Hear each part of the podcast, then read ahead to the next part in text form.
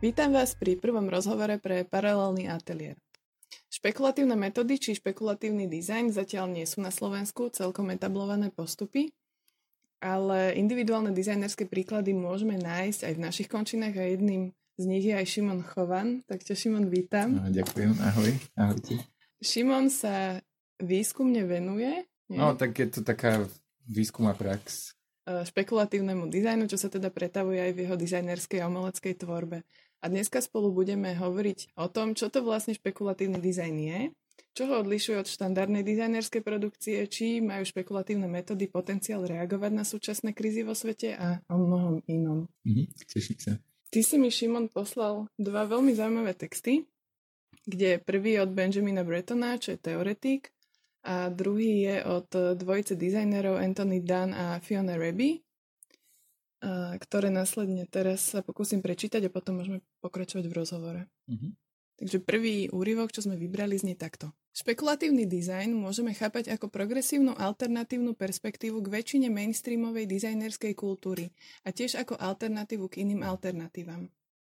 Špekulatívny dizajn vie, že dizajn nie je nejaký zázračný spôsob myslenia zahrňajúci postiť papieriky, fixky a farbné tulivaky, ktorý veci len vylepšuje budovaním dôvery porozumením zákazníkovi alebo získaním miesta pri stole či niečím podobným.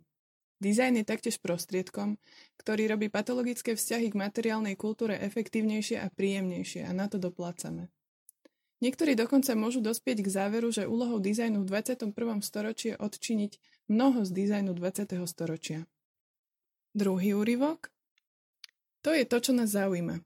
Nie v snahe predpovedať budúcnosť, ale v snahe používať dizajn na otvorenie všetkých druhov možností, ktoré máme šancu prediskutovať a použiť na kolektívne definovanie vhodnej budúcnosti pre danú skupinu ľudí. Od firiem po mesta a spoločnosti. Dizajneri by nemali definovať budúcnosť pre všetkých ostatných, ale pracovať s odborníkmi, vrátane etikov, politológov, ekonomov a tak ďalej, vytvárať budúcnosti, ktoré slúžia ako katalizátor verejnej diskusie o druhoch budúcnosti, ktoré ľudia skutočne chcú. Dizajn môže dať odborníkom povolenie nechať ich fantázie voľne prúdiť, dať hmotné vyjadrenie získaným poznatkom, zakomponovať tieto fantázie do každodenných situácií a poskytnúť platformy pre ďalšie spoločné špekulácie. Sme presvedčení, že špekuláciou na všetkých úrovniach spoločnosti a skúmaním alternatívnych scenárov sa realita stane húževnatejšou a hoci nie je možné predpovedať budúcnosť, môžeme dnes pomôcť pri zavadzaní faktorov, ktoré zvýšia pravdepodobnosť, že dôjde k žiaducejším budúcnostiam. A rovnako faktory, ktoré môžu viesť k nežiaducim budúcnostiam, sa budú dať včas odhaliť a riešiť alebo aspoň obmedziť. By som len upresnil, že ten prvý úryvok bol od Benjamina Brettona. Áno, hej. Z jeho článku o špekulatívnom dizajne. Áno. A ten druhý bol od spomínaných Dune a Rabi. A je to z ich knihy Speculative Everything. Áno. No, akože možno by sme mohli začať tak obširnejšie pri špekulácií ako takej. Mm-hmm. Pretože to slovo ako keby môže mať pre rôznych ľudí rôzne významy a, a taktiež aj pozitívne aj negatívne konotácie. Pretože ak si dáš to slovo špekulácia do nejakého základného slovníku, tak ti to vyhodí minimálne dva také významy a jeden je ten ekonomický, že je to nejaký ekonomicko-špekulatívny prístup. To sa deje napríklad pri nehnuteľnostiach, kedy mm-hmm rôzni ľudia disponujúci kapitálom operujú s nestabilitou trhu a kupujú, predávajú budovy mm-hmm. a špekulujú s tým, že kedy je to výhodnejšie, kedy nie. A to je iba jeden z tých príkladov, ale celkovo ekonomika, to spomína aj Breton v jeho článku, vlastne veľmi pracuje s týmito špekulatívnymi postupmi za cieľom dosiahnutia čo najväčšieho zisku. A ten druhý význam špekulácie, tak, taký najbežnejší je, že je to formulovanie nejakej hypotézy bez toho, aby si mala nejakú pevnú evidenciu alebo, alebo nejaké pevné dôkazy, nejaké pevné základy toho fenoménu, o ktorom vlastne tú hypotézu hovoríš. Mm-hmm. Tieto špekulatívne metódy sú v iných odboroch není až tak nové, že napríklad mm-hmm. v literatúre v podstate vieme nájsť tieto science fiction. Dobre tomu rozumiem? Že to... No presne. Hej, že jedna vec je, že v rôznych odboroch sa to vyskytuje aj rôznym spôsobom. Napríklad teraz je posledných možno 5 rokov je taký špekulatívny boom vo filozofii, architektúre a, a v dizajne, aj v literatúre. A, ale ono to vlastne už v podstate od 20. storočia je, je veľmi využívané v literatúre. Napríklad Ursula Le Guin, to používa veľmi prirodzene a veľmi, veľmi krásne, kedy pomocou špekulácie uvažuje napríklad o, o, o gendri v knihe Lava ruka temnoty. Mm. Tam operuje s rasou bytostí, ktorí v podstate nemajú pevne stanovený gender a iba v určitých obdobiach roku si vyberajú buď, buď rolu muža alebo ženy a vlastne týmto konštruktom uvažuje ako keby o tom, že ako to máme my ľudia, ako by sme to mohli mať možno inak. Čiže vlastne ten potenciál, ak tomu správne rozumiem, e, týchto špekulatívnych prístupov spočíva práve v tom, že, že čo, že sú schopnúť nejaké možno neočakávané pohľady na veci, názory, alebo? Mm-hmm. No hej, napríklad. Tá špekulácia, alebo ten, ten impuls k tomu, alebo inštinkt je podľa mňa veľmi taký ľudský vlastne, že takí moji obľúbení teoretici, Mark Wigley a, a Beatrice Colomina, tak oni majú taký príklad, že, že ak nejaký iný živočišný druh, napríklad ďateľ, nájde nejaký spôsob na to, ako, ako napríklad vybrať niečo zo stromu, alebo ako použiť nejakú paličku, tak ten spôsob bude používať, ak sa nič zásadne nezmení naj, najbližšie milióny rokov. Ale ľudia vlastne sa budú stále neustále to spýtovať, neustále sa pýtať, či je to ten dobrý spôsob a ako, ako to bude potom fungovať. Čiže to, tento spôsob pýtania sa otázky, že čo ak a ako to spraviť inak, tak to je asi základ špekulácie a to je niečo veľmi ľudské. Ale, ale to, čo to robí v zaujímavým dizajne, je, je trošku iný typ špekulácie, ktorý musí byť podložený, musí riešiť nejakú tému, musí o nej ten dizajner niečo vedieť na to, aby tá špekulácia bola zaujímavá pre, aj pre iných ľudí, na to, aby reálne ako ponúkla nejakú alternatívu voči nejakému, nejakej konkrétnej situácii alebo k tomu, ako, ako veci fungujú. No pri špekulatívnom dizajne je podľa mňa dôležité si povedať, že, alebo keď o tom hovorím ja, ako to vnímam, takže ako vôbec vnímam dizajn ako taký. A ja som toto strašne riešil pri diplomovke, lebo som v tom vôbec nemal jasno, že čo to vlastne študujem a v čom, čím sa zaoberám, respektíve nezaoberám. Lebo ja si pamätám, že už niekedy v prvom ročníku na predmete vizuálna komunikácia, kedy sme sa na prvej hodine bavili o tom, že čo je podľa nás vizuálna komunikácia, tak mňa prvé, čo napadlo, bolo, že je to aj spôsob, akým sa obliekame. Uh-huh. Ale v tom našom diskurze vizuálna komunikácia ako keby kodifikovaná ako spájanie písma a obrazu, ale podľa mňa je to ten pojem ako keby hovorí o niečom viac. A tak podobne si myslím, že design, alebo dospel som k tomu, že, že dizajnujú nielen dizajnéri, ale dizajnujú aj, aj vedci, programátori, inžinieri. A, a to, čo podľa mňa ako keby robí dizajn dizajnom, je to, že, že spája navrhovanie a organizovanie a organizuje rôzne typy hmoty či už sú to informácie alebo, alebo materiál. Mm-hmm.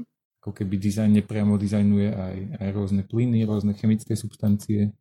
Je to, je to takou prírodzenou súčasťou toho špekulatívneho dizajnu, že sa že, že sú ako keby že angažovaní, alebo je oveľa širší?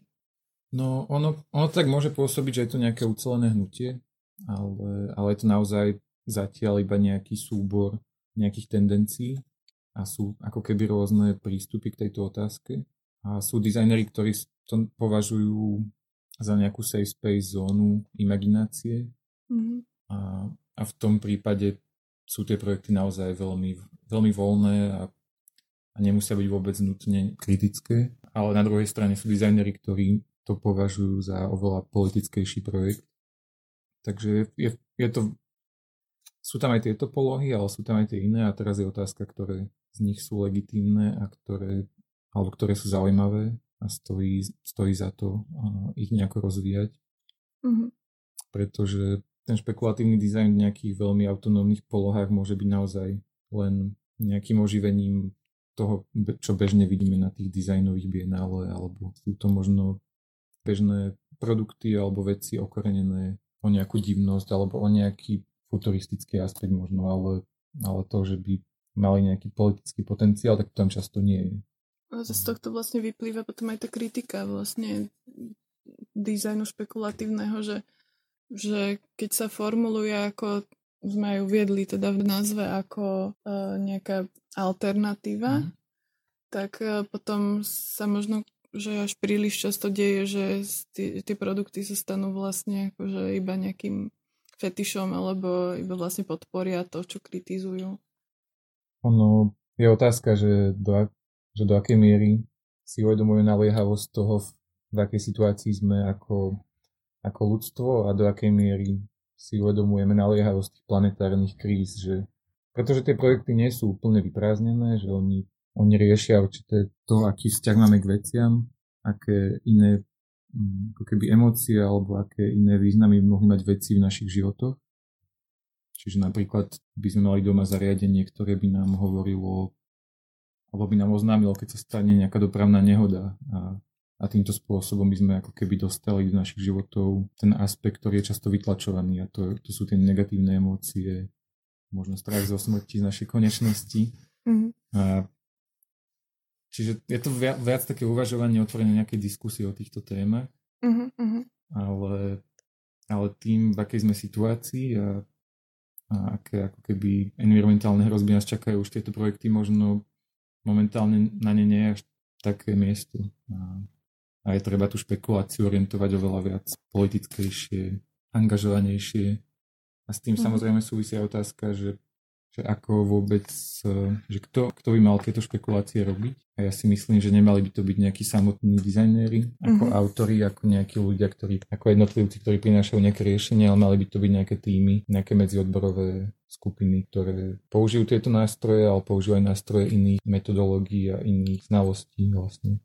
Sú tam nejaké postupy, ako robiť špekulatívny dizajn? Pretože mňa na tom zaujíma jedna vec, že že kedy to je umenie a kedy je to dizajn? Hm, tak, ehm, tak začnem tou prvou časťou. No sú k tomu rôzne teórie. Sú ľudia ako napríklad Dune Arabi, ktorí to vyučovali na vysokých školách, ako napríklad eh, Royal Academy v Londýne. A potom sú ich študenti, ktorí s tým pracujú ďalej a, a zachytil som rôzne ako keby workshopy napríklad, ktoré robili. A sú vlastne, no a to je na tom zaujímavé, že vznikajú rôzne metodológie, ako uvažovať vlastne o objektoch, ako uvažovať o tvorbe. A to sú tie momenty, ktoré ma zaujímajú, že jedno z tých cvičení je také napríklad, že zobrať si nejaký konkrétny objekt, môže to byť prírodný objekt alebo umelý, ale že uvažovať o ňom ako o niečom, čo, čo vidíš prvýkrát, že uvažovať o ňom novými očami, že skúmať vlastne prečo je vyrobený tak, ako je vyrobený, ako tie jeho jednotlivé časti sa vzťahujú k tomu celku a aké, ak sa jedná o nejaký umelý objekt, tak aké politické, sociálne stereotypy viedli k jeho vzniku. Tento analyticko-kritický prístup je podľa mňa dosť zaujímavý a vlastne aj Klara Pelušková v tom texte Lesk a bída spekulatívneho dizajnu, o ktorom sme sa bavili, tak tiež ako keď vyzdvihuje tieto kvality, ktoré špekulatívny dizajn môže vniesť do vzdelávania a do, do toho, ako uvažujeme vlastne vôbec Áno, ale naopak potom kritizuje tie možnosti alebo ten potenciál vlastne reálne niečo dosiahnuť, že ona, ona už keď sme teda pri nej, tak ona tam podľa mňa mala veľmi dobrý point ohľadom toho, že, že špekulatívny dizajn tým, že sa zakrýva za tú takú akože, že, že názorovú pluralitu, mm. tak vlastne a, a necháva rozhodnutie na divákovi, tak sa vlastne akože vy, že stráca potenciál. No hej, to sú tie projekty, ktoré vlastne veľmi fungujú v rámci toho, ako veci fungujú bežne, že mm-hmm. v rámci dizajnových bienále, v rámci výstav, v rámci grantov, kedy vlastne ten dizajner, jeho aj tak cieľom je vlastne vytvoriť nejaké hmatateľné výstupy, nejaké objekty, ktoré vlastne sú veľmi autorsky ladené pod jeho značkou. A to je ako keby veľmi veľké obmedzenie toho. Mm-hmm. A v mnohých veciach to korešponduje s tým s tým ako keby štatútom quo, ktoré sa tento typ dizajnu by mal snažiť nabúrať. A... Ona tam na to použila strašne, strašne mi páčil ten pojem. To bol, že afirmatívny dizajn. Uh-huh. Ako dizajn, ktorý vlastne potvrdzuje a reprodukuje status quo. Uh-huh. No hej, a pôvodne sa mal špekulatívny dizajn voči tomuto vymedzovať, ale, ale častokrát reprodukuje tieto vzorce. Uh-huh. Ale ešte potom som ti neodpovedal len druhú časť tej otázky. Mm-hmm. Umenie a dizajn. hej, hej. hej, a to je ten druhý patologický, alebo, alebo možno iba nezaujímavý, alebo, alebo priemerný jav s tým spojený a to je to, že pri mnohej veľkej časti tých projektov je je použitie týchto špekulatívnych metód iba nástrojom, ako vytvoriť z dizajnu umenie. Že vlastne pridáš tam ako keby tú určitú nejakú esenciu možno nejakej slobody alebo nejakej divnosti, ktorá mhm. by bežne v dizajne nebola, ale, ale vlastne takto sa k nej vieš pekne dopracovať a vieš si pridať do portfólia nejaký takýto projekt.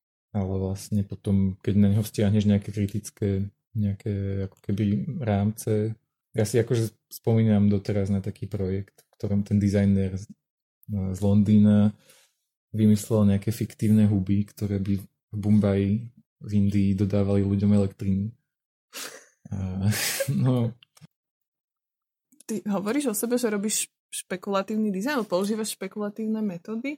Mm, tak snažil som sa to aplikovať prvýkrát pri diplomovke, ale tak ono tým, že tá naša pozícia je taká, že sme nejakej postkomunistickej krajine, kde máme nejaké špecifické inštitucionálne zázemie. Na našej návršovu máme špe, veľmi špecifickú teóriu, ktorá stojí na špecifických veciach a čiže v tomto prostredí, ktoré možno ako keby hm, ponúka nejakú obmedzenú škálu prostriedkov, tak som objavil tieto nástroje. No je to proste ťažké, vieš, byť ako praktik a zároveň vlastne si dobiehať tú teóriu. Ono je to škoda, že možno, že na Slovensku takéto niečo chýba, no. Že by to podľa mňa malo byť súčasťou takého toho základného dizajnerského diskurzu, že už mm-hmm. nech mhm. sa človek rozhodne, že či ho to zaujíma alebo mm-hmm. nie, ale si myslím, že by sa to k nemu malo nejakým spôsobom dostať aj na škole napríklad. Hej, hej. No ale tak to je, keď niečo chýba, tak je to asi na nás, aby sme to nejakým spôsobom kompenzovali. Uh-huh.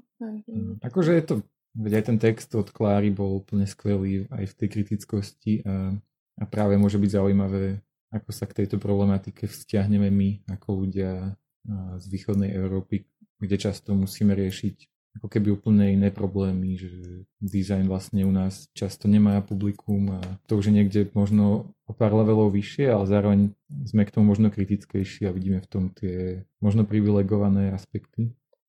Mne sa tam veľmi páčilo v, v tých textoch, tam sa zrazu pojem matéria alebo hmota objavil trošku v inom kontexte, ako, to, ako sme na to zvyknutí, že že pôvodne teda keď sa bavíme o matérii alebo o hmote, tak je to niečo ako nejaký formálny základ, ale o, tam sa zrazu v tých textoch sa hovorí o tom až, až v chemických detailoch, v molekulárnych mm-hmm. súvislostiach. A je to veľmi zaujímavé, no.